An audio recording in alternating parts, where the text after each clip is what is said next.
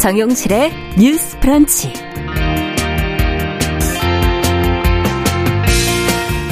안녕하십니까. 정용실입니다. 설 연휴 잘 보내고 계십니까? 친지들과의 만남은 좋았지만 또 조카, 손주들 세뱃돈도 주고 나서 헐렁해진 지갑이 꼭 내 맘 같다 하는 분들 적지 않을 텐데요. 5만 원은 좀 부담이 되고 만 원은 또 야박해 보이니까 3만 원권을 발행하자는 유명인의 제안이 공감을 얻으면서 지금 법안 발의까지 거론이 되고 있는 것 같습니다. 자, 적당히 쓰임새가 많을 듯한 3만 원권 발행 논의 그 배경과 필요성 함께 한번 생각해 보겠습니다.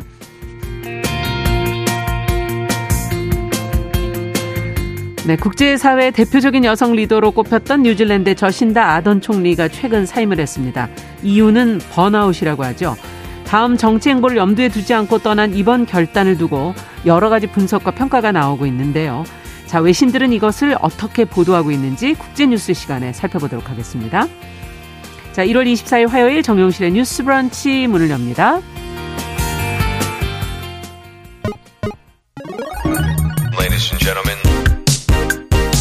새로운 시각으로 세상을 봅니다. 정용실의 뉴스 브런치 뉴스 픽. 네, 오늘이 연휴 마지막 날이네요. 정유실의 뉴스 브런치 잊지 않고 찾아주신 모든 분들 감사드립니다. 어, 생방송 들으시면서 유튜브 그리고 콩 어플리케이션에 댓글로 의견 남겨주시기 바랍니다. 자, 뉴스픽으로 저희는 시작을 해보죠. 신보라 국민의힘 전 의원 어서 오십시오. 네, 안녕하세요. 네, 조성실 정치하는 엄마들 전 대표 어서 오십시오. 네, 반갑습니다. 자, 설 연휴 얘기로 시작을 해봤는데, 어, 3만 원권 발행 얘기가 지금 나오고 있어요. 어, 가수 이적 씨가 SNS에 올린 의견이 이제 진지하게 논의될 조짐이 보인다 하는 얘기인데요. 관련된 얘기 좀 신보라 네. 의원께서 정리를 해 주시죠. 네. 설 연휴 동안 세뱃돈을 건넸던 분들도 있고 받은 분들도 계실 텐데요. 네. 한 번쯤은 우리나라 화폐 단위가 1만 원, 5만 원권이어서 두 배씩 단위가 커지는 것 때문에 지출에 음. 부담을 느꼈던 분들이 있으셨을 겁니다. 네. 지난 1월 2일에 가수 이적 씨가 집회라는 글을 이제 페이스북에 올렸는데요. 네. 핵심은 3만 원권 원 지폐가 나오면 좋을 것 같다. 음. 만 원권에서 5만 원권은 점프의 폭이 너무 크다. 내용입니다. 네. 그러면서 오랜만에 만난 조카에게 만 원을 주긴 뭐 하고 몇 장을 세워서 주는 것도 좀스러워 보일까봐 호기롭게 5만 원권을 쥐어주고는 뒤돌아 후회로 몸부림쳤던 수많은 이들이 이 3만 원권의 등장을 열렬히 환영할 것이다 이렇게 음. 예상을 한 글을 넘겼는데요. 실제로 이 해당 글은 현재 2만여 개 넘, 2만여 개가 넘는 좋아요, 좋아요 수를 기록했고, 네. 온라인 커뮤니티에도 퍼지면서 네티즌의 공감을 사고 있습니다. 아. 이에 정치권도 응답을 했는데요. 네. 국민의힘 하태경 의원이 자신의 SNS에 가수 이적 씨의 제안이 매우 좋은 생각이다. 음. 연휴가 지나면 바로 3만 원권 화폐 발행 촉구 국회 결의안을 발의하겠다라고 음. 밝혔습니다. 하이원은 1만 원 세뱃돈은 작고 5만 원은 부담이 되는 국민들이 대다수일 것이라면서 3만 원의 필요성은 국민 모두가 공감하는 문제라고도 음. 전했습니다.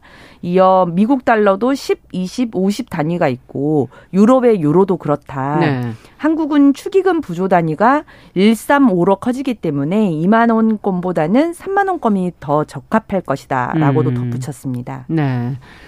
자, 지금 말씀을 나누 어, 시작하자마자 음. 이순랑 님께서 네. 만 원짜리 세 장 주면 왜 안 되나?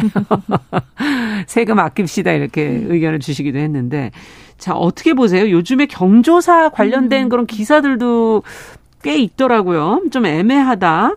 뭐 이런 얘기들도 많이 나오고 있는데 두 분은 이런 문제로 고민하신 적은 없는지 조 대표님께서 어떠세요? 네, 저는 세뱃돈도 세뱃돈인데 네. 이제 경조사에 참석할 때 네. 예를 들면 5만 원을 하기에는 조금 그렇고 음. 10만 원을 하기에는 굉장히 네. 좀 이번 달 지출에 부담이 되는 경우들이 많이 그렇죠. 있어서 5만 원을 하고 거기에 이제 약간 기념이 될 만한 선물을 한다든지 아. 책을 선물한다든지 이렇게 할 때가 많았던 것 같아요. 예. 그래서 왜 이런 글이 나오고 또 이런 글에 많은 분들이 화답하시는지에 대해서는 굉장히 공감을 음, 하고요. 음. 그리고 지금 좀 제가 재밌는 기사 아니 하나의 글을 좀 가져왔는데 이게 36년 만에 새 고액권이 발행된 것으로 5만 원권이 나왔을 때 굉장히 센세이셔널한 아. 이슈였고 예. 그래서 2007년 5월 2일에 고액권 발행 계획을 발표하고 예. 2년 동안 준비 기간을 거쳐서 2009년 6월 23일에 5만 원권이 발행됐습니다. 음, 음. 근데 이제 그 당시에 발행한 두 달 직후 그 시점에 KDI에서 이제 경제교육과 관련한 한 칼럼을 올렸었는데요. 네. 거기에 5만 원권을 왜 발행했는가, 외국의 동향은 어떤가와 함께 이제 긍정적 효과와 부정적 효과를 같이 추려서 올려놓은 글이 아. 있습니다. 근데 거기에 이런 내용이 있어요. 부정적 효과의 첫 번째가 인플레 기대 심리를 자극해 물가를 끌어올릴 수 있다. 어.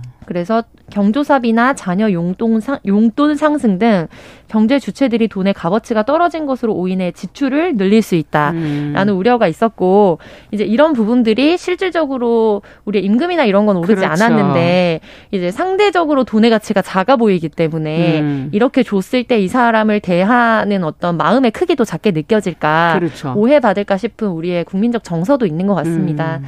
근데 저는 뭐 이런 부분들에 대해서 국민적인 요구가 있다면 국회에서 논의를 시작해 보는 거는 좀 긍정적이라고 보고요. 네. 다만 국회에서 결의안을 채택한다고 해서 바로 발행이 음. 결정되는 것은 아니고 이게 이제 순차적인 과정을 거쳐야 됩니다. 어. 그래서 결의안 같은 경우에는 해당 위원회 위원들에게 중심으로 일을 더 할 수 있도록 촉구하는 압박하는 역할이 있고요. 네. 다만 기재위가 한국은행을 이제 관련해서 감사도 하고 또 총괄하는 그렇죠. 기관이기 때문에 기재위원들이 관련된 것들에 대해서 이제 금융통화위원회를 압박하고 음. 금융통화위원회에서 이런 신권 발행 한국은행 권이라고 하죠. 음. 관련된 것들에 대한 논의를 결정해서 음. 실질적으로 이제 5만 원권과 같이 뭐 2, 3년에 걸친 논의 기간을 거쳐서 최종적인 발행을 하게 되는 거거든요. 네. 근데 근데 결론을 말씀드리면 저는 3만 원권 발행 논의를 시작하는 것은 좋지만 예. 그러니까 사실 이 경조사와 세뱃돈을 제외하고 나머지의 경우에는 만 원, 2만 원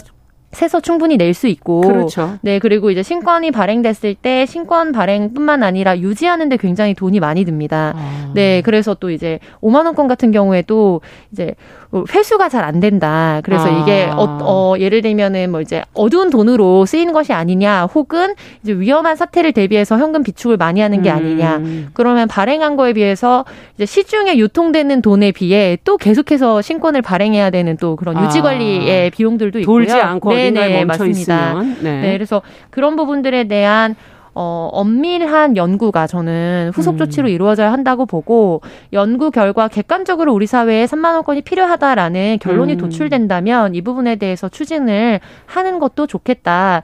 네, 다만 지금 반짝 이제 관심을 많이 얻었지만 실질적으로 유지 관리에 드는 비용 대비 그렇죠. 우리 사회가 느끼는 어떤 이런 부작용 이거에 대한 것을 따져봤을 때 크게 이제 의미가 없다라는 판단이 든다면 그냥 하나의 해프닝 정도로 음. 지나가도 좋은 사안인 것 같습니다. 네. 그러니까 현실적으로 합리적으로 유지 관리 비용하고 그 필요성하고를 이제 비교해서 생각해 볼 네. 필요가 있다는 맞습니다. 한 번 발행하게 되면 이제 음. 계속해서 그거를 유지 관리해야 그렇죠. 되기 때문에요. 네. 네. 어떻게 보세요, 신보라님께서? 네. 네. 어, 저도 실은 뭐 세뱃돈도 그렇고 예. 경조사비 낼 때 애매한 상황을 음. 마주할 때가 간혹 있죠. 있는 것 같아요. 네. 왜냐하면 우리나라가 1만 원, 5만 원권이고 또 경조사비는 그렇죠. 화폐 단위를 좀 더 일치시켜서 내, 내야 될 것 같은 왠지. 뭐 그런 것도 네, 있고. 네, 근데 이제 5만 원, 10만 원권으로 가면 또 경조사비는 또 홀수로 내지 않는 또 뭔가 문화가 있잖아요. 음. 그러면 이제 짝수로 또 내다 보니까 예. 10만 원에서 15만 원 내긴 좀 이상하고. 그러네요. 그러면 10만 원에서 20만 원 단위로 올라가는 건 굉장히 부담 부담스럽고 뭐 그렇죠. 뭐 이제 그런 경우들이 조금씩 왕왕 음. 주변에서 겪는 걸 많이 보면서 어, 애매한 부분들이 있긴 음. 하다. 그리고 이게 지금 물가가 워낙 고공행진을 하고 있기 때문에 맞습니다. 실은 그런 지금 상황에서 오는 지출 부담에서 맞습니다. 이런 문제가 다시 회자되는 음. 건 아닌가 하는 생각도 듭니다. 아, 네. 어, 특히나 실은 이제 5만 원권 이제 발행된 이후로도 예. 그게 이제 개인 간 이전 지출이라고 표현을 하거든요. 음. 음. 그런 개인 간 이전 지출 비용이 실은 5만 원권 발행 이후에 음. 그 기존에는 한 평균 16만 원 정도였다가 네. 경조금이 1인당 거의 19만 원 선까지 많이 올랐다고 어. 해요. 그러니까 지금 어 이렇게 물가가 오른 상황에서는 그 지출에 대한 부담을 더욱 느낄 수밖에 그렇겠는데요? 없는 현실적인 조건이 있다. 네. 이제 그런 점에서 지금 이런 화두가 다시 또 재등장한 것이라고 음. 이제 생각을 하고요. 다만 이제 어 말씀 이제 조 대표님도 말씀하셨지만 이게 이제 화폐를 하나의 어떤 단위를 새로 만든다는 게 음. 여러 이제 사회 경제적 비용들이 발생을 맞습니다. 하더라고요. 네. 예컨대 신권을 어쨌든 새로 하는 화폐 단위를 발행을 하게 되면 전국의 ATM기를 다 바꿔야 된대요. 아. 네. 네. 그래서 저는 그냥 그걸 찍어내는 비용만 발생하는 거라고 아. 생각을 했는데 그게 아니라 그 전국의 ATM 기를 싹 바꿔야 한다고 네. 하더라고요. 엄청난 뭐 비용 예. 발생이네요. 예. 그래서 이게 전체적인 어떤 국민의 필요성에 대한 여론 수렴도 굉장히 아. 이제 어 중요하지만 그에 따른 어떤 사회 어, 경제적 비용의 발생들을 좀 무시할 수가 없고 음. 최근에는 이제 더더군다나 이제 카드 사용이 거의 일반화되면서 네. 화폐 사용조차도 이제 좀 줄어들고, 줄어들고 있는 있죠. 이제 현실이기 네. 때문에 그런 일정 정도의 이제 경제적 분위기라는 것도 아. 좀 감안할 필요가 있다. 그러네요. 그러니까 네. 지금 앞서 얘기해 주신 그 어, 어, 신권이나 이 권, 신권의 유지 관리 네. 비용도 필요하지만 네. 그 외에 사회적인 비용. 비용이 드는 게 굉장히 많군요, 네. 생각보다. 네. 지금 김진희 님께서도 현금 사용이 점점 줄어들고 음. 있는데 네. 혈세를 들여서 신권을 굳이 발행해야 하는지 하는 의견을 주셨어요. 네. 현금 사용이 줄어드는 부분도 또 감안해야 될 부분이다. 자, 그렇다면은 아, 뭐 연휴가 지나면 지금 앞서도 하태경 의원이 이제 어 한번 어 3만 원권 발행 촉구 국회 결의안을 발의해 보겠다. 음. 이 부분은 어떻게 보십니까? 저는 음, 뭐 이제 네, 사회적 여론의 환기 차원에서는 왜냐하면 이, 부분에 대한 네. 이제 다수의 공감들이 많이 확산이 되고 있는 상황이고 예. 경제적 부담까지도 있다 보니까 예. 이게 사실 논의로 확장이 될 여지가 음. 있는 것 같긴 해요. 음. 근데 이제 말씀드렸다시피 어차피 국회 결의안은 구속력을 갖고 있지는 않기 아, 때문에 네. 이제 사회적 여론을 환기하고 이 부분에 대한 이제 국민 여론의 동향을 또 살펴볼 수 있다는 음. 점에서는 뭐 그것 자체 행위를 긍정적으로는 음. 볼수 있을 것 같습니다. 네. 다만 이제 그 결의안을 어 사실 이제 통과시키는 것부터 그 의원들에 대한 동의가 있어야 되기 때문에 그렇죠. 그런 네. 여론 수렴의 과정이 어떤 절차적 차원에서는 음. 어, 필요할 수 있겠다는 생각이 네. 들어요. 그것이 바로 실행으로 옮겨지는 것은 네. 아니다 지금 그런 지적을 네. 해주신 거고 어, 조 대표님께서는 어떻게 보십니까? 네, 이전에 좀 논란이 됐던 프로듀스 101인가요? 그 프로그램부터 시작해서 아. 이제 하태경 의원 같은 경우에는 네. 특히 젊은이들 사이에서 혹은 음. SNS에서 굉장히 급속도로 퍼지고 회자되는 아. 이슈를 정치권에서 논의해보자라는 제안을 좀 여러 차례 해왔습니다. 아. 그래서 그 파트만 떼어놓고 보자면 저는 결국 우리 삶의 많은 부분들이 정치적 문제로 연결되어 있는데 예. 이것이 어떻게 정치적 화두와 연결되는가에 음. 대해서 좀 긍정적 역할을 한다고 보고요. 음. 왜냐하면 이제 3만 원권 발행되면 좋겠다라는 것을 정말 3만 원권을 발행해달라라는 음. 요구로 한 건 아니었지만 음. 이만큼 국민들의 hidden needs가 있다는 것은 결국 그러면 만약에 이걸 실행화한다면 음. 어떤 정치적 스텝을 밟아야 되는가에 대해서 충분히 이 흐름이 자연스럽게 네. 의제화되고 있는 거거든요. 근데 저는 이 논의 과정에서 우리가 꼭 거쳤으면 하는 것은 결과적으로 경조사비나 이제 세뱃돈의 의미에 대해서 좀 생각을 해보면 아, 좋겠습니다. 근본적으로. 네. 네. 앞서 이제 신보라원님께서 말씀해주신 게 결과적으로 여러 인플레 이제 동향이 음. 비쳐서 부대 비용이 다 부담이 커졌기 때문에 그렇죠. 그 간극에서 이 니즈가 더 커지는 거라고 맞아요. 분석해 주셨는데 네. 저도 격하게 공감을 하고요. 다만 이제 실리적으로 우리가 뭐 예를 들면 투자라든지 이런 거에 대한 이전과 다른 어, 큰 음. 관심 그리고 부동산 부담 이런 것들이 실질적으로 더 이전 세대보다 훨씬 네. 더 크게 와닿았지만 여전히 문화 속에서는 이제 실리적으로 돈을 이제 어, 얼마만큼이 정말로 적정한 가격인지를 음. 따지고 계산하는 것이 이제 부정적이고 좀 폄훼되는 문화를 가지고 있는 아. 것 같아요.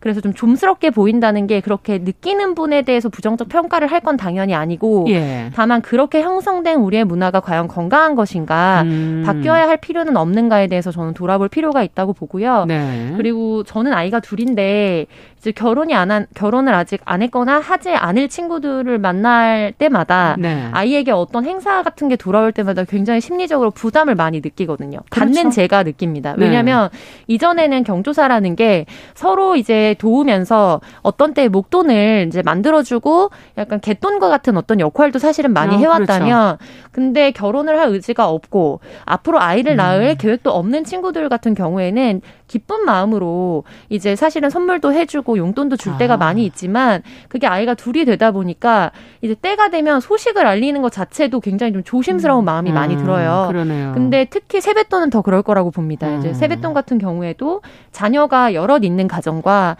결혼하지 않고 결혼할 생각이 없는 친척들 간에 모였을 때 매번 큰 목돈을 부담해야 된다는 음. 것이 서로에게 저는 좋지 않은 영향을 장기적으로 미치지 않을까. 뭔가 문화가 좀 바뀌어야 되겠군요. 네. 그래서 이런 부분에 음. 대해서 좀 세대적 전환의 어떤 선상에 우리가 서 있는 게 아닌가. 그래서 이게 단순히 3만 원권을 발행을 하느냐 안 하느냐에 대한 논의뿐만 아니라 사회적으로 우리가 음. 지금 당연하게 마주하고 있는 어떤 문화적인 그런 뭐 코드 이런 네. 것들이 실질적으로 어떤 방향으로 바꾸는 것이 서로를 살피는 마음을 잘 표현하는 방식인가 여기에까지 좀 그렇죠. 논의가 확장되면서 나 스스로의 가치관도 좀 변해야 신권이 발행이 되든 안 되든 이 근본적인 문제는 해결될 수 있지 않을까. 아. 이게 이 사안의 좀 핵심적인 부분인 그러네. 것 같습니다. 처음 이 세뱃돈과 경조사비의 시작이 어디서부터 네, 맞습니다.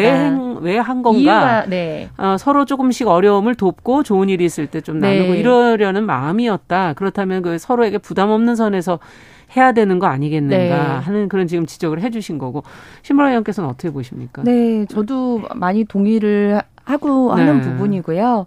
어, 어쨌든 지금 이제 보면 뭐나 이렇게 뭐 상부상조하고 그렇죠. 하는 이런 그런 마음들이 좀 있기 때문에 예. 사실 뭐 축의금이나 부의금도 요즘엔 다 리스트를 다 정리를 해놓고 음. 그래서 맞아요. 어 그런 분들에 대해서는 또 다른 다른 경조사가 있을 때 또 다시 또 반드시 또 챙기는 네. 그런 문화들은 있거든요. 예. 그렇기 때문에 그런 어떤 그런 문화를 음. 어, 좀 살려 나가는 것도 필요하겠지만 그게 서로에게 부담이 가장 큰 부담이 되는 형태로는 음. 어, 좀 발전하는 건 별로 바람직하진 않다 네. 생각이 들고요. 그런 점에서 어.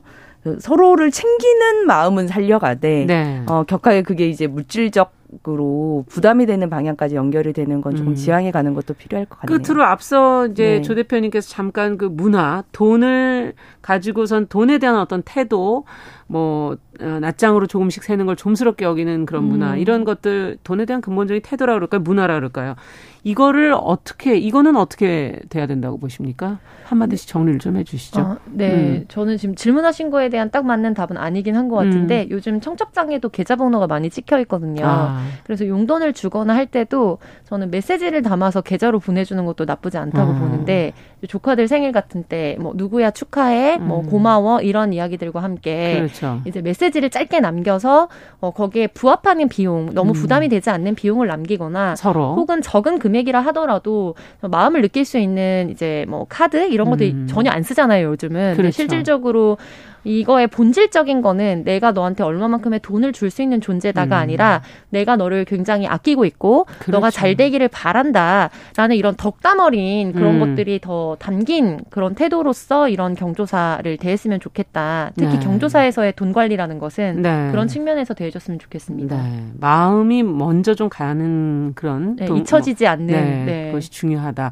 신보라 의원께서는 어떻게 보세요? 네, 저도 늘 이제 조금 상 특히나 이제 음. 비대면이 일상화되면서 네. 실은 사람과 사람의 마음이 오고 가기보다는 음. 뭐 그냥 그런 계좌이체나 뭐 이런 형태로 음. 그냥 물질과 물질이 그냥 주고 받아지는 걸로 그냥 서로 안이하는 네. 그런 것도 좀 있는 것 같아요. 조금 더 삭막해져 가는 음. 어떤 그런 풍경도 있고.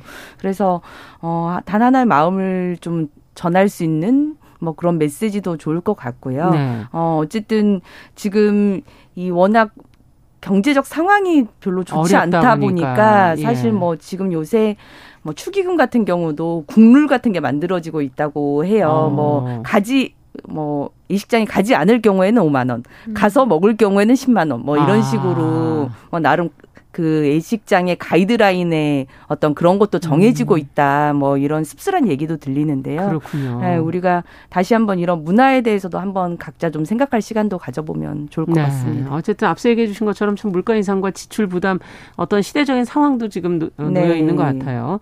3천번 님께서 아, 아버님 형제분들 왜 자식 조카들 처가 때 음. 5만 원, 10만 원씩 하고 나니까 맞아요. 200만 원이 들더라. 아. 이런 얘기도 해 주셨네요. 자, 한번 근본적인 문화에 네. 대해서도 그리고 이것이 처음에 어떤 마음으로 시작하게 됐는지도 한번 생각해 보는 게 중요할 것 같습니다. 자, 두 번째 뉴스로 좀 가보죠. 어, 국민의힘 당권 주자인 지금 김기현 의원 민방위 훈련 대상에 여성을 포함하는 법 개정안을 발의하겠다라고 해서 지금 뉴스 보도가 많이 나오고 있는데 어떤 내용인지 또 이에 대한 비판도 있어요. 어떤 반응들이 나오고 있는지 같이 한번 살펴보죠. 조 대표님께서 정리 좀 해주세요. 네, 국민의힘 김기현 의원이 민방위 훈련법, 민방위 기본법을 개정해서 여성도 기본 훈련 대상에 포함하겠다. 음. 그래서 그것을 곧 발의하겠다라고 밝혀서 좀 논란이 일고 있습니다. 네. 이와 관련해서는 이제 긴급한 상황에 여성이 자신을 보호할 수 있도록 하는 기본적인 교육을 강화하자라는 취지다. 네. 인 것과 더불어 또 여러 가지 이제 대북 국면에서 음. 이것이 구, 북한으로 하여금 여러 가지 억제력을 강화시킬 수 있는 매개가 될 것이다라는 음. 기대를 담아서 발 표를 했는데요. 특별히 더불어민주당의 권인수 의원이 좀 앞장서서 이것과 관련한 비판 메시지를 냈고 네. 전쟁 국면으로 사회를 이끌어가려는 윤석열 정부의 의도를 반영한 위험한 행보다 음. 필요하다면 여성도 민방위 훈련을 음. 이제 받을 수 있겠지만 결과적으로 이것을 성별을 나눠서 좀 음. 지금 논쟁이 되고 있는 것에 대해서 선거적으로 활용하려는 의도가 있는 것은 아닌지 음. 그리고 동시에 이것은 여성가족부 폐지의 국방 버전이 아니냐라는 음. 논조로 비판을 하면서 감론을박이 계속되고 있는 상황입니다. 네. 자, 지금 어 뭐 이런 정책이 나왔을 때 뭐 좋아하는 측과 좋아하지 않는 측이 당연히 있겠지만 어떤 어떤 정책이든 왜 이 시기에 이야기가 됐을까 하는 부분이 저는 이제 호기심이 가고요. 또 왜 또 남녀를 비교하는 방식으로 이 문제를 거론했을까? 어, 하는 그 두 부분이 굉장히 궁금한데요. 두 분께서는 어떻게 보십니까, 이 부분을? 어, 우선 김기현 의원이 지금 이제 국민의힘 전당대회에 출마하는 당권 주자로 그렇죠. 뛰고 있는 상황이기도 한데 네. 국회에서는 지금 국방위 소속 의원이에요. 네. 그래서 상임위에서 그간 관심 있게 생각하던 바를 음. 또이 시점에서 발의로 좀 준비한 부분도 저는 있겠다. 음. 네, 저는 다만 이게 전당대회에서 남성 표심을 좀 노린 것 아니냐 음. 이런 분석이 있는데 만약 그렇게 생각 했던 그런 네. 부분에서 네. 발의를 한 거면 좀 착각하신 부분들이 있다고 생각을 하고요. 왜냐하면 어떤 부분이? 실제 이제 당원 구성에서 남성이 압도적인 것도 아니고요. 예. 어, 저도 지금 이제 이 국민의힘 당협에서 위원장으로 있지만 예. 저희 전체 이제 당협의 구성원들 중에 어떻게 돼 있습니까 비율이? 어, 4.5대 5.5 정도 비율이고요. 5.5는 남성이 남성 5.5 정도. 어, 네. 그러니까 압도적인 구조가 아니고 예. 또이 표의 영향이 왠지 있을 것으로 이제 표집 때는 예. 2030 남성 수는 음. 5%도 채 안 돼요. 네. 그래서 뭐 한간에 2030 남성들이 다수 뭐 가입 물론 이제 과거에 비해서 많이 가입한 부분들은 있지만 예. 전체 표집 단위에서 예, 어, 그 타, 어, 타겟팅되어 있는 그 집단의 음. 표집이 그렇게 많은 것은 아니다. 음. 그래서 그것에 대한 영향력이 있을 것으로 저는 생각하진 않습니다. 네. 다만 저는 이, 이 사안에 대해서 김기현 의원이 예. 우크라이나 사태를 언급하면서 전시의 생존 전략 그리고 남성 중심의 군 병력 자원 감소에 따른 대안의 필요 라고 하는 측면에서 여성의 민방위 훈련 필요성을 언급을 했는데 네. 저는 오히려 그보다는 우리가 이태원 참사 등을 겪으면서 음. 개인과 가족 음. 어떤 공동체의 삶을 위해서 우리가 얼마나 필수적인 생존 교육이나 예. 훈련을 받아왔는지를 돌아보자는 측면에서 제한됐으면 더 좋았을 것이다라는 네. 생각을 기본적으로 갖고요. 예. 왜냐하면 민방위 훈련 민방위 기본법도 예.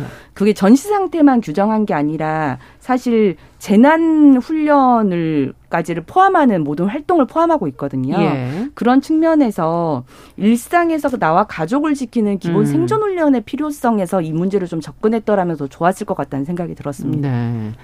일단 그 어, 처음에 그 이야기를 꺼낸 그 이야, 어, 우크라이나나 전시 생존 전략보다는 어, 개인과 가족의 생존 교육 음. 쪽으로 포커스를 맞췄어야 한다. 그리고 어, 당원의 비율이라든지 이런 부분에서는 크게 전략적으로 네. 승부수가 없다. 지금 그런 네. 지금 얘기신데요. 조 대표님께서는 아, 잠시 후에 얘기 들을까요? 시간이 네. 벌써 다 됐네요. 자, 뉴스 브런치 저희가 1부 마치고 2부에서 이제 뉴스픽 지금 내용을 좀 더 이어가겠습니다. 어, 11시 30분부터 일부 지역에서는 해당 지역 방송 보내드립니다. 잠시 후 뉴스픽 이어갑니다.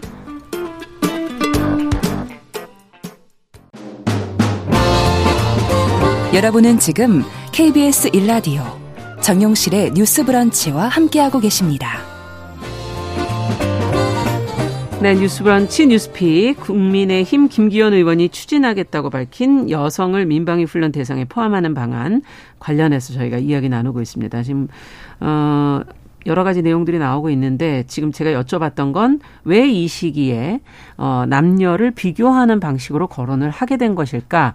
어, 이 부분에 대해서 이제 신보라 의원께서 얘기를 해주셨고 조 대표님께서는 어떻게 보십니까? 네, 저는 이제 당권 유력 주자라는 점과 네. 또 그리고 아랍에미리트의 주적은 이란이고 네. 우리의 주적은 북한이다라는 발언이 불러일으켰던 어떤 파장과 논란 음. 이것들을 종합적으로 봤을 때 이거는 선거를 앞두고 공약적으로 이제 음. 시기도 맞춰서 내놓은 메시지다라고 이렇게 개인적으로 판단을 하고 있고요. 선거 전략이다. 네.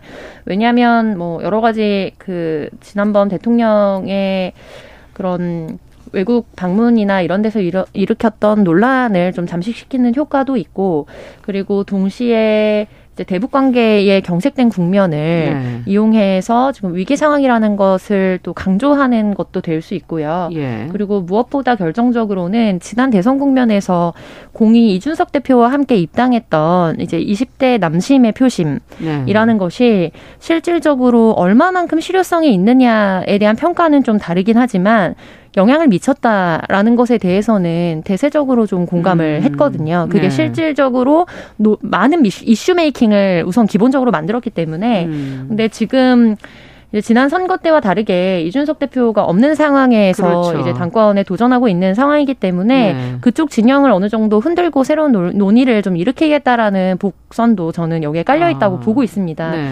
근데 지금 이 논란이 가장 두 축을 중심으로 해서 이 법안을 개정을 하겠다는 건데 네. 첫 번째는 여성을 자기 보력을 키우도록 하겠다라는 거고요. 예. 두 번째로는 대북 이제 전략 중에 하나로 북한이 이런 걸 보고 좀 우리는 우리에 대한 공세 전략이나 이런 게 억제될 것이다라고 음. 전망을 했는데 저는 두 개 다 굉장히 좀 논리적 규결이 적절하지 않다고 봤습니다. 어떤 점에서? 첫 번째는 네.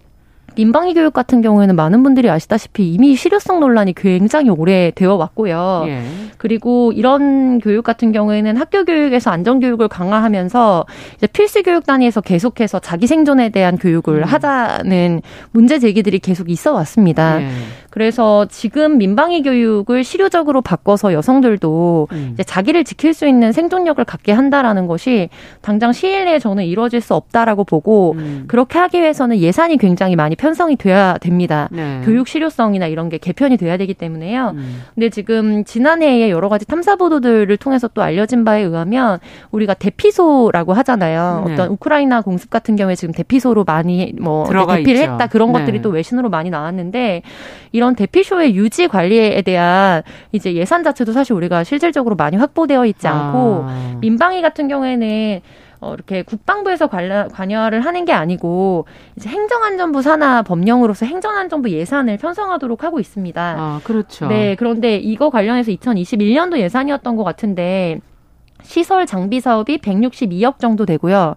교육 훈련 사업이 54억, 총 215억을 가지고 민방위 관련된 예산을 꾸리고 있습니다. 네. 이게 행안부 전체의 0.04% 정도 되는데 음. 이것과 관련해서 이제 관계자들은 한 보도에 의하면 사이렌 경보 시설도 노후한 상태고 350만 음. 민방위 대원이 입어야 하는 민방위법도 방염 난연이 안 돼 있어서 화재에 취약하다라고 음. 평가를 하고 있어요. 그래서 우선적으로 예산이 쓰여야 된다면 실질적으로 이런 정말 전시 상황이 됐을 때 필요한 공간들, 네, 필요한 뭐 공간과 뭐 그다음에 입어야 되는 옷 네. 이런 것들의 아주 기본적인 기초도 지금 부실하다는 평가를 받고 있는 상황에서 음. 지금 예산론이나 이런 것들에 대한 어떤 구체적인 계획과 대책도 없이 음. 남녀가 공평하게 이것을 하도록 하겠다라는 것이 저는 그래서 여성 자기 보호력을 과연 이 정책이 음. 이제 높여줄 수 있을 것인가에 대해서 우려가 있고요. 네. 두 번째로 북한의 전쟁 억제력을 기른다는 거는 최근에 또 외신 보도들에서 나와서 많이 우려를 하셨을 텐데 네. 만약에 북한이 핵이나 이제 최첨단 무기를 활용해서 서울을 공략한다면 음. 이 경우에 서울에서 살아남을 수 있는 사람이 사실상 거의 없다라는 이제 연구 결과들이나 이런 것들도 발표되면서 그렇죠. 요즘에는 발, 네 이전과는 굉장히 전쟁의 체제 자체가 많이 달라졌고 음. 이것을 이제 국회의원이나 좀 원내 대표에 도전 그런 당권에 도전하시는 분들이 모를 리가 없습니다. 음. 그래서 이런 것들을 종합적으로 봤을 때 이것은 정치적인 필요와 음. 또 어떤 그런 전략에 전략이다. 기반한 논란이 아니고서야 음. 지금 이 시점에 굳이 이 민방위법 기본법을 개정하겠다라고 음. 나서는 것 자체가 좀 합리적으로 납득하기가 어려워 보입니다. 네. 어, 지금 민방위 훈련 관련된 거를 얘기해 주시면서 민방위 기본법과 그 관련 예산들 어들 지목을 지금 해 주셨는데 이 기회에 그럼 한번 어 생각을 좀 해볼 필요가 있을 것 같아요. 뭐 민주당의 권인수 의원도 이거 너무 전쟁을 부추기는 발상 아니냐는 지적도 있었고 어 교육 내용을 볼때 이 민방위 훈련 대상을 넓힐 필요성이 정말 있다고 보시는지 무엇이 먼저 정말 민방위 훈련이나 이런 것이 어떤 점에서 또 중요하고 어떤 부분이 더 필요하다고 생각하시는지 한 말씀씩 듣고 마무리하도록 하죠. 네, 음. 저도 이제 재난안전 교육들이 이제 많이 강조가 되고 학교 단위에서 이제 의무화가 네. 되고는 있지만 사실 성인이 된 이후에 저조차도 사실 CPR 교육이랄지 이런 뭐 화재 대비 교육 그렇죠. 이런 걸 그렇죠. 받아본 적이 없거든요. 네. 그래서 그런 필요성은 있습니다. 음. 다만 현재 이제 민방위 어 훈련에 대한 음. 재평가들이 우선 선행돼야 된다는 점에 저도 동의를 하고요. 네. 왜냐하면 저도 이렇게 막 찾아보고 주변에 얘기를 들어보니까 음. 지금 민방위 교육의 CPR 교육도 집체 교육을 하다 보니까 그냥 30초씩 실습만 하다가 끝나서 사실 실전에 활용하기가 거의 힘들고 그렇죠. 어, 4시간 민방위 훈련 수업을 봤는데 다 그냥 동영상 동영상 위주의 강의가 돼서 음. 어, 재미도 없을 뿐더러 재난 안전 교육에 필요 없는 요리 수업도 하기도 하, 음, 한다더라라는 얘기가 네. 있습니다. 네. 그래서 이 민방위 훈련의 자체에 대한 재평가가 필요할 것 같고 네. 자원과 예산의 충분성 문제도 여전히 고려돼야 될 요소라고 하는 점이고 왜냐하면 음. 일부는 재난 안전 체험장이 이미 구비가 되어 있어 거기를 통해서 실제 진짜 필요한 화재 안전 교육이나 지진 체험 같은 것들을 한대요. 음. 근데 그런 게 아니라 그냥 앉아서 동영상만 듣는 그런 구조의 집체 교육이라면 어 그렇죠. 이게 뭐 당연히 의미가 별로 없을 것이기 반응이라는 때문에 건 위급 상황이기 때문에 몸으로 네. 반응을 해야 되거든요. 네. 그래서 네. 자원과 예산을 충분히 마련해야 될 이런 것들이 우선 점검된 이후에 음. 확대랄지 뭐 민간 협력이랄지 이런 걸 음. 다차원적인 대안으로 논의해 볼 필요성이 있을 것 같습니다. 일단 기본 민방위 훈련의 재평가부터 네. 시작을 해야 된다. 자, 조 대표님께서는 어떻게 보시는지요? 네, 저도 이제 같은 기조고요. 어, 시구 시도 구별로 이제 화생방에 대비할 수 있는 방공호를 제대로 구축해 놓자라는 음. 전문가들의 제안도 있고 신축 아파트나 이제 음. 단지 같은 경우에는 그런 부분들을 오히려 의무화해서 네. 이제 상시적으로 문제가 됐을 때 예전처럼 음. 동네에 있는 무슨 초등학교 그다음에 뭐 지하철로 뛰어가기 전에 이미 다 무너집니다. 그렇죠. 그래서 이런 부분에 대해서 이제 음. 집단 거점별로 그런 공간을 마련해 두고 민간에서도 네 맞습니다. 그리고 음. 필요하다면 저는 학교 교육 내에서 CPR 교육이라든지 지진 대피 교육 교육이라든지 이런 것들 이미 하고 있는 거를 좀 실효성 강화해서 음. 뭐 확대를 하고 그다음에 성인에 대한 교육 같은 경우에는 의무로 진행을 지금 바로 드라마틱하게 변화를 시키기보다는 실질적으로 이제 뭐 구청단이라든지 이런 음. 데서 음. 생활에 도움이 되는 교육들을 무료로 진행해 줄 수 있도록 네. 하고 혹은 어, 거기에 조금 더 실효적인 교육들을 추가해서 바우처를 지원한다든지 음. 이런 방식으로 사람들이 실질적으로 필요를 느껴서 원하는 사람들이 찾아가서 정말로 나중에 쓸 수 있는 교육이 될 수 있도록 하는 것이 몇 명이라도 제대로 된 교육을 받을 수 있게 할 것이다. 음. 그 부분에 대해서는 좀 저, 그런 뭐 음. 초점의 전환이 필요해 보이고요. 네, 민간의 그런 어떤 대피소 마련이라든가 성인 교육의 어, 어떤 구청별로 실효성 있는 교육이라든가 이런 것들이 필요하다라는 얘기해 주셨어요. 자, 뉴스픽 오늘 여기까지 듣겠습니다. 조성실 정치한 엄마들 전 대표 신보라 국민의힘 전 의원 두 분과 함께했습니다. 감사합니다. 감사합니다. 감사합니다. 남성의 입장에서 여성의 입장을 이해하는 그래서 사실 이 역지사지의 태도가 한국 사회로 지금 필요한 것이 아닌가. 그 어떤 사람들은 삼루에서 태어났으면서 자신이 삼루타를 친 것처럼 생각하며 살아간다라는 음. 말이 있어요.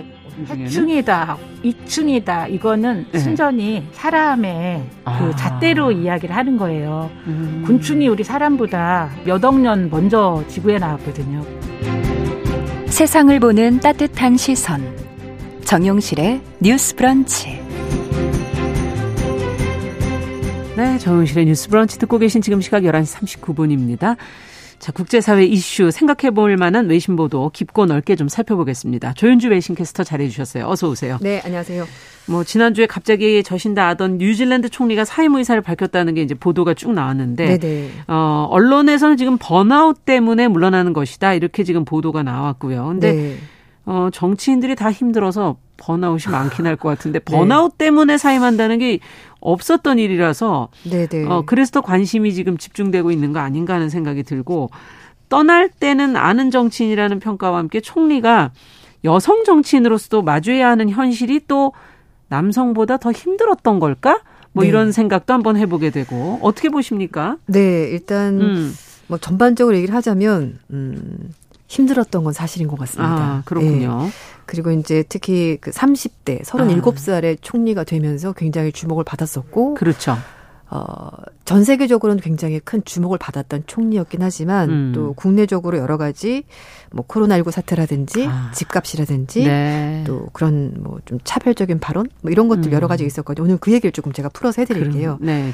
일단 그 사임 의사 밝힌 기자회견 내용 좀 잠깐 정리를 해드리겠습니다. 먼저 좀 들여다볼까요? 네네. 네. 어, 지난주 목요일이었고요. 저신다 하던 뉴질랜드 총리가 기자회견 열고 어, 총리직에서 물러나겠다고 전격 음. 발표했습니다. 그리고 10월 달로 예정돼 있던 총선에도 출마하지 않겠다라고 아. 입장을 밝혔는데요. 예. 어, 2월 7일이 자신의 마지막 임기 날이 될 것 같다라고 말했습니다. 음. 그리고 10월 14일 실시되는 총선까지만 일단 국회의원직은 유지하겠다라고 밝혔는데요. 어, 아던 총리가 이렇게 말했습니다. 음, 단순히 힘들기 때문에 떠나는 것은 아니다. 그랬다면 내가 총리를 시작한 지 두 달 만에 떠났을 거다.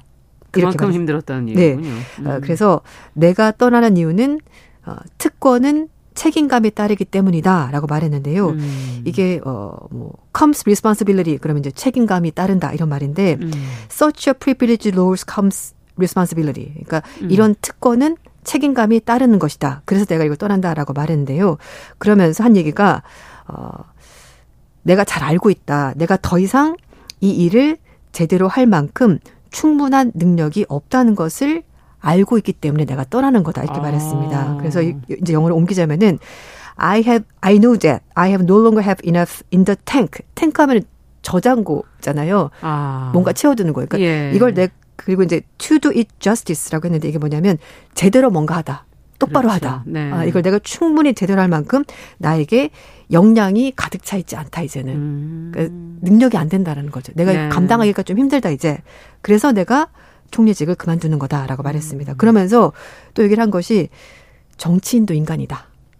음.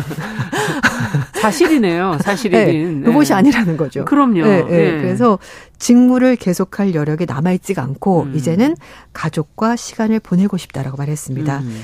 아돈 총리에게 딸이 한 명 있는데요. 그래서 딸이 초등학교 가는 것을 함께 시간을 보내면서 같이 가고 싶다라고 음. 말했고 지금 이제 같이 살고 있는 동거인이 있거든요. 네. 클라크에게 결혼하자 이렇게 얘기를 하면서 맞아요. 두 사람이 기자회견장에서 같이 나왔습니다. 네. 음. 어, 참 한 인간으로는 너무 이해가 되는 대목입니다. 맞습니다. 예. 음. 어, 이런 일이라는 건 정말 책임감이 따르는 것이죠. 맞아요. 예. 네. 아무렇게나 그냥 지금 수행할 수 없으면서 유지하고 있는 건 또 무슨 의미가 있을까 그런 생각도 들기도 네. 하고 굉장히 본인에 대해서는 솔직하네요. 나는 그걸 네. 할 만한 지금 감당할 능력이 본인에게 네네. 없다는 것도 인정을 했다는 거는 어 굉장히 솔직한데 맞습니다. 아, 근 이게 근데 워낙 이제 세계적으로 또 여성이고 네. 30대 총리직을 수행했기 때문에 많은 주목을 받고 있고 이제 언론들이 많은 이야기들을 쏟아내지 않겠습니까? 네. 뭐 사실 이렇게 주목을 받게 되면은 음. 좋은 얘기도 많고 나쁜 얘기도 그렇겠죠. 많고 사람들이 워낙 또 입대는 걸 좋아하지 네. 않습니까? 네. 그래서 37살인 2017년에 뉴질랜드 사상 최연소 총리에 올랐습니다. 그렇죠. 그 다음에 제가 말씀드렸던 동거하던 연인 클라크 게이퍼드와 사이에서 딸 니후가 태어났습니다. 음. 그리고 6주간 출산 휴가를 다녀와서 어, 모효수를 위해서 생후 3개월 된 딸과 미국 뉴욕에서 있었던 당시 유엔 총회 참석해서 화제가 됐습니다. 네, 이런 것 자체가 좀 어떻게 보면 변화된 세대의 모습이기는 맞아요. 해요. 네, 사실 네. 또뭐 많은 여성 정치인이 음, 있긴 했지만 이렇게까지 예, 파격적으로 한 행보는 없었지만 네. 또 이 2세대 정도 되는 우나이 뭐 또래 여성분들은 음. 뭐 이거 충분히 할 수 있다고 예, 생각을 할 수가 있는 거고요. 음. 그리고 또 주목 주목을 받았던 것이 임기 중에 출산한 현직 총리는 파키스탄의 베나지르 부토 총리가 유일했었고 아. 이제 아돈 총리도 두 번째 여성이 된 겁니다. 그렇군요. 어, 그리고 이제 아돈 총리가 이렇게 주목을 받은 것은 파격적인 행보 때문만은 아니고요. 지도력에 탁월했습니다. 이것도 굉장히 인정해줘야 될 부분인데 어떤 부분이었을까요? 2019년에 크라이스처치에서 이슬람 사원에서 테러가 있었습니다. 그때 음. 무려 51명이 사망하는 테러 사건이 있었는데요. 컸네요. 네, 그때 아던 총리가 스카프를 두르고 현장에 가서 피해자들을 끊어 안았습니다. 보통 아. 이런 그 이슬람 사원에서 테러가 발생하게 되면은 물론 사원에 있던 사람들도 이슬람 교도이긴 하지만 그 사건을 뭐 저지른 사람도 그런 경우도 있고 아닌 경우도 있는데 어쨌든 이런 사건이 벌어지기만 하면 사람들 인식이 이슬람교도 전체를 약간 테러범으로 본다든지 그렇죠. 약간 배척한다든지 색안경을 끼고 본다든지 맞아요. 그런 것들이 있는데 그런 거에 굴하지 않고 반 이슬람 정서 확산을 막기 위해서 직접 가서 아. 피해자들을 아. 끌어안고 눈물을 흘리면서 위로를 한 겁니다. 그리고 이 사건을 계기로 해서 뉴질랜드에서 이 반자동총 금지 법을 빠르게 제정을 한 겁니다. 어. 미국과 너무나 대조적이죠. 그러네요. 미국은 그렇게 계속, 계속 있지 않습니까? 총기 사고 많은 총기 예. 사고가 남에도 불구하고 음. 강력한 총기 단체 로비 때문에 이 총기를 엄격하게 있죠. 규제를 못 하는데 아던 총리는 사건이 발생하자마자 아. 신속하게 이렇게 법을 제정을 한 네, 겁니다. 사람들 구하기 위해서. 음. 그리고 또 하나는 코로나19 얘기를 안 할 수가 없는데요. 이 코로나19가 확산되기 초창기입니다. 2020년 음. 3월 달에 국경 봉쇄라는 아주 엄격한 강력한 아, 방역 기억이 나요. 나시죠? 네. 다들 아직 뉴질랜드에서 거의 발생을 안 했었죠. 그래서 안 했었고 다들 약간 주춤주춤 이거를 해야 되나 아. 말아야 되나 이럴 때 전격적으로 국경을 통제를 한 거죠. 그래서 음. 그 덕분에 뉴질랜드가 어, 지금까지 누적 사망자가 2,500명. 굉장히 안 돼요. 네, 적습니다. 그런 국가가 됐고 덕분에 빨리 강력한 봉쇄 조치를 했기 때문에 덕분에 봉쇄 조치를 빨리 풀 수가 있었습니다. 음. 그래서 작년 8월 달에 국경을 전면 개방하면서 어, 빠른 회복을 보이고 있고요. 그래서 어, 뭐 국내적으로는 저신다 마녀가 있을 정도로 굉장히 탄탄한 지층이 생겼고. 그럴만하네요. 그래서 2020년 10월 달 총선 때 집권 노동당이 49% 득표율로 압승을 거두면서 지, 어, 재선에 성공하게 된 겁니다. 그러면은 여기까지 지금 듣고 보면 네. 총리로서의 역할을 잘 수행한 부분이 있네 상당히. 그렇죠. 네. 네. 그러니까 뭐 인기만 있는 총리가 네. 아니라 실제로 정책을 잘했습니다. 그러네요. 그런데 여기에는 또 이 정책의 명암이 있는데요. 음. 이건 우리나라도 마찬가지였습니다. 이 코로나의 확진자가 어, 점점 늘어나는 것을 막기 위해서 우리도 사실 강력한 봉쇄 조치를 하지 않았습니까? 그러다 보니까 상대적으로 소상공인들이 많이 피해를 입으셨죠. 그렇죠. 그래서 여기도 마찬가지였습니다. 아. 너무 빨리, 너무 강력하게 봉쇄 조치를 취한 덕분에 아. 확진자 사망자는 크게 줄였습니다만 이 장기간의 강력한 봉쇄 때문에 경제적으로 그랬겠네요. 피해를 입은 사람들 그리고 또 어, 좀 이런 서구 국가에서는 개인의 자유를 굉장히 중요시하잖아요. 음. 이제 그런 자신의 자유를 아, 어, 억압했다. 네, 이런 것 때문에 불만의 목소리가 맞아요. 있었고 서구는 좀 그 부분이 다르죠. 또 네, 이렇게 또 뭐 자신이 이동하는 걸 조사하는 거 이런 거 싫어하고 음. 그래서 그런 봉쇄 반대하는 시위까지 벌어졌습니다. 그랬군요. 그리고 또 하나 이건 사실 전 세계 거의 모든 나라들이 똑같이 일어나는 일인데요. 코로나19 대유행 기간 동안에 경기가 너무 죽을까봐 돈을 엄청 풀었잖아요. 네. 그러면서 주택 가격이 엄청 올랐습니다. 그럼 뭐 미국도 그렇고 우리나라도 네, 다 마찬가지죠. 다 그렇죠. 네. 뉴질랜드도 어 올해 3월까지 봤었을 때 코로나19 확산 이전과 이후로 봤었을 아. 때한 2년 가까이 봤었는데 집값이 41% 정도 아. 올랐습니다. 네. 네. 근데 지금은 모든 나라들과 마찬가지로 금리를 올리니까 집값이 또 뚝뚝 떨어지는 거죠. 음. 그래서 집값이 빠지니까 이그 가구의 순자산이 점점 줄어들, 예, 줄어들게 되고 네. 거기에 또 이제 불만의 목소리가 나오고 음. 그러다 보니까 전 세계적으로 사실 참 비슷한 현상이긴 네. 한데 그리고 이제 10월 달에 선거가 있는데 이 선거를 앞두고 어좀 음. 지지율이 계속 떨어지는 그런 현상이 벌어지고 있는 겁니다. 자, 그러면은 외신들은 어떻게 보고 있나요? 이 사퇴한 이유, 뭐 앞서도 뭐 번아웃 이런 얘기 네, 했지만 네. 그렇게만 보도를 하고 있는 건가요? 일단 뭐 외신에서는 번아웃이 맞는 것 음. 같다라고 음. 얘기를 하고 있고요. 그렇다고 해서 이 번아웃이 절대 부끄러운 건 아니지 않냐라는 전문가들 얘기도 썼습니다. 음. 그래서 It's nothing to ashamed of. 그러니까 부끄러울 일이 절대 아니다. 네. 이렇게 표현했습니다. 그래서 이제 일부 전문가들은 아돈 총리가 지속적으로 어, 좀 자신의 삶 자체에 위협을 받았다고 생각을 한 것 같다라고 음. 이제 설명을 하고 있는데요. 아던 총리의 보좌관을 했었던 정치 평론가 닐 존슨이 이런 얘기를 했습니다. 악의적으로 아던 총리를 대해서 공격하는 사람들이 있었고 그리고 아던 총리가 그걸 너무 좀 큰 압박으로 느꼈던 아. 것 같다라고 얘기를 했고 그래서 아마 그 압박을 계속해서 감당할 자신은 없었던 것 같다라고 음. 설명했습니다. 어, 그러면서 얘기를 한 것이 어, 뉴질랜드 총리 자리가 2차 세계대전 이후 그 어떤 총리보다도 가장 힘들었을 거다 이렇게까지 표현했는데요. 네. 실제로 사건이 있었습니다. 작년 10월 달인데요. 이게 뉴스에 크게 나지 않았었는데 어쨌든 보도는 있었습니다. 어, 10월 달에 수도 오클랜드에 있는 어, 아던 총리의 집무실에 괴한이 침입해서 집무실을 엉망진창으로 만들어놨는데요. 아, 이런 사건이 네. 있었어요. 그래서 이제 경찰이 신고를 받고 출동을 했는데 어, 용의자가 큰 칼을 사용을 했었고 이 칼이 그 집무실 근처 바닥에 떨어져 있었습니다. 주민들 얘기로는 이 남성이 총리실 어, 문을 칼로 휘둘러서 부수고 들어간 다음에 안을 엉망진창으로 만들어놨고 어. 연기도 나기 시작했다라고 뭐 불을 냈나? 네, 다행히 네. 아던 총리가 그때 남극에 출장 중이었다고 합니다. 그래서 다친 사람은 없었는데 아니 근데 경호원들이나 이런 게 있지 않나요? 있었을 텐데도 불구하고 이런 일이 벌어진 거. 특히 이제 아. 총리가 아마 출장 중이었으니까 총리가 있을 때만큼 경호를 하지 않았군요. 않았을 가능성이 있었던 네. 거죠. 그러니까 다행히 어, 다친 사람은 없었습니다. 아. 야, 이건 이 사건은 그 크게 보도가 되지 않아서 국내에서는 별로 네네. 관심이 없었던 것 같은데. 네. 네.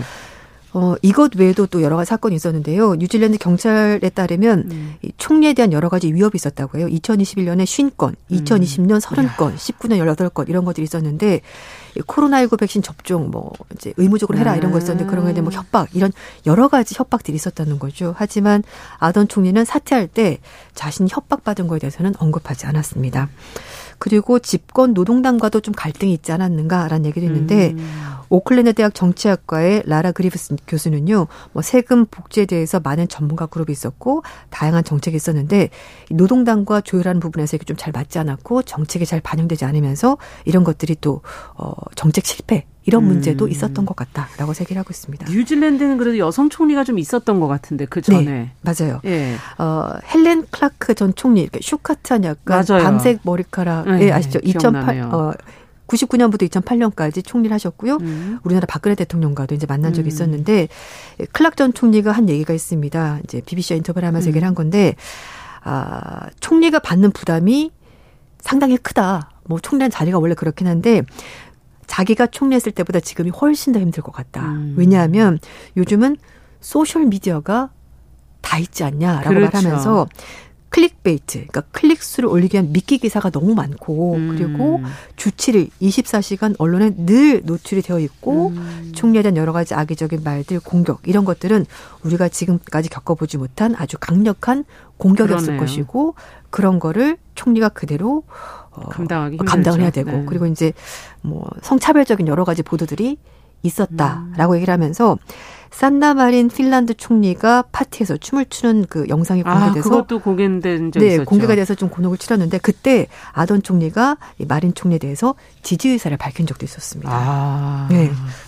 그랬군요. 음. 어쨌든 여성 정치인들이 또 겪게 되는 그런 어떤 어, 이중적 잣대 네. 이것도 있지 않을까 하는 생각이 들어요. 맞습니다. 네. 그래서 작년 11월 달에 산나마린 핀란드 총리와 아던 총리가 뉴질랜드 오클랜드에서 만났습니다. 음. 그래서 우크라이나 사태 포함해서 여러 가지 이제 국제적인 현안에 대해서 얘기를 했는데 어, 총리 두 사람이 이제 저, 그 정상회담 하고 나서 기자회견 열었는데 네. 거기서 한 음, 라디오 방송의 남성 기자가 이런 질문을 한 겁니다. 음, 두 사람이 나이도 비슷하고 그렇죠. 그런 공통점 때문에 뭐 만나면 뭐 공통점 있지 않냐 궁금하다 이렇게 음. 물어본 겁니다. 근데 아던 총리가 기자의 질문을 의도를 파악을 한 거죠. 아, 그렇죠. 성차별적인. 네. 조, 그러니까 총리 두 사람이 만나서 지금 정상회담을 하고 기자회견 하는데 그렇죠. 현안이 뭐였냐 뭐 이런 얘기를 해야 되는데 둘이 나이가 비슷하니까 뭐 공통점 있지 않니? 그, 네. 뭐 약간 너네 파티 좋아하지 않니? 약간 이런 뉘앙스 몰고 가려는 네 그런 음. 거였습니다. 그래서 아던 총리가 딱 잘라서 말한 거죠. 버락 오바마 대통령과 존 키 뉴질랜드 전 총리가 만났을 때 두 사람은 나이가 비슷해서 만난 거냐라고 말하면서 젊고 여성이란 이유 때문에 음, 그런 그렇죠. 해당 질문한 기자에 대해서 간접적으로 비판을 한 겁니다. 점잖게. 네. 그러면서 아던 총리가 이런 얘기했습니다. 정치권에서 사실 남성 정치인 비율이 높은 건 현실이다. 음. 그렇지만 두 여성이 만난다고 해서 이 여성이 성별이 같기 때문에 만나는 건 아니지 않냐. 그러네요. 라고 네. 말을 하면서 네. 어, 성별에 관계없이 두 나라 간의 경제 관계 발전을 위해서 그렇죠. 일하는 것이 바로 총리가 하는 일이다. 이렇게 음. 얘기를 했습니다. 그리고 네. 마린 총리도 우리가 총리이기 때문에 만난 것이다. 이렇게 말을 음. 덧붙였습니다. 그러니까 음. 이런 것만 봐, 보더라도 뭔가 좀 의도가 깔린 네. 그런 질문을 받게 된다는 성차별적인 거죠. 질문이다. 그럼 앞서도 어, 번아웃 때문에 총리가 사퇴한 일이 있 었다고요? 어, 총리는 없었고요. 없었고요. 정치인들이 아. 좀 있었습니까? 네, 왜냐하면 음. 코로나19라는 우리가 굉장히 특별한 상황을 겪었잖아요. 그래서 뭐 그렇죠. 뭐 네덜란드 보건장관도 대정부 질문 받다가 쓰러져가지고 결국은 이제 아, 장관직에서 물러난 적이 있었고, 네. 그리고 이제 오스트리아도 보건장관이 너무 힘들어가지고 임기가 15개월이는데 15년 동안 일한 것처럼 느껴졌다면서 결국 너무 힘들어서 네, 네. 그렇게 말을 했고요.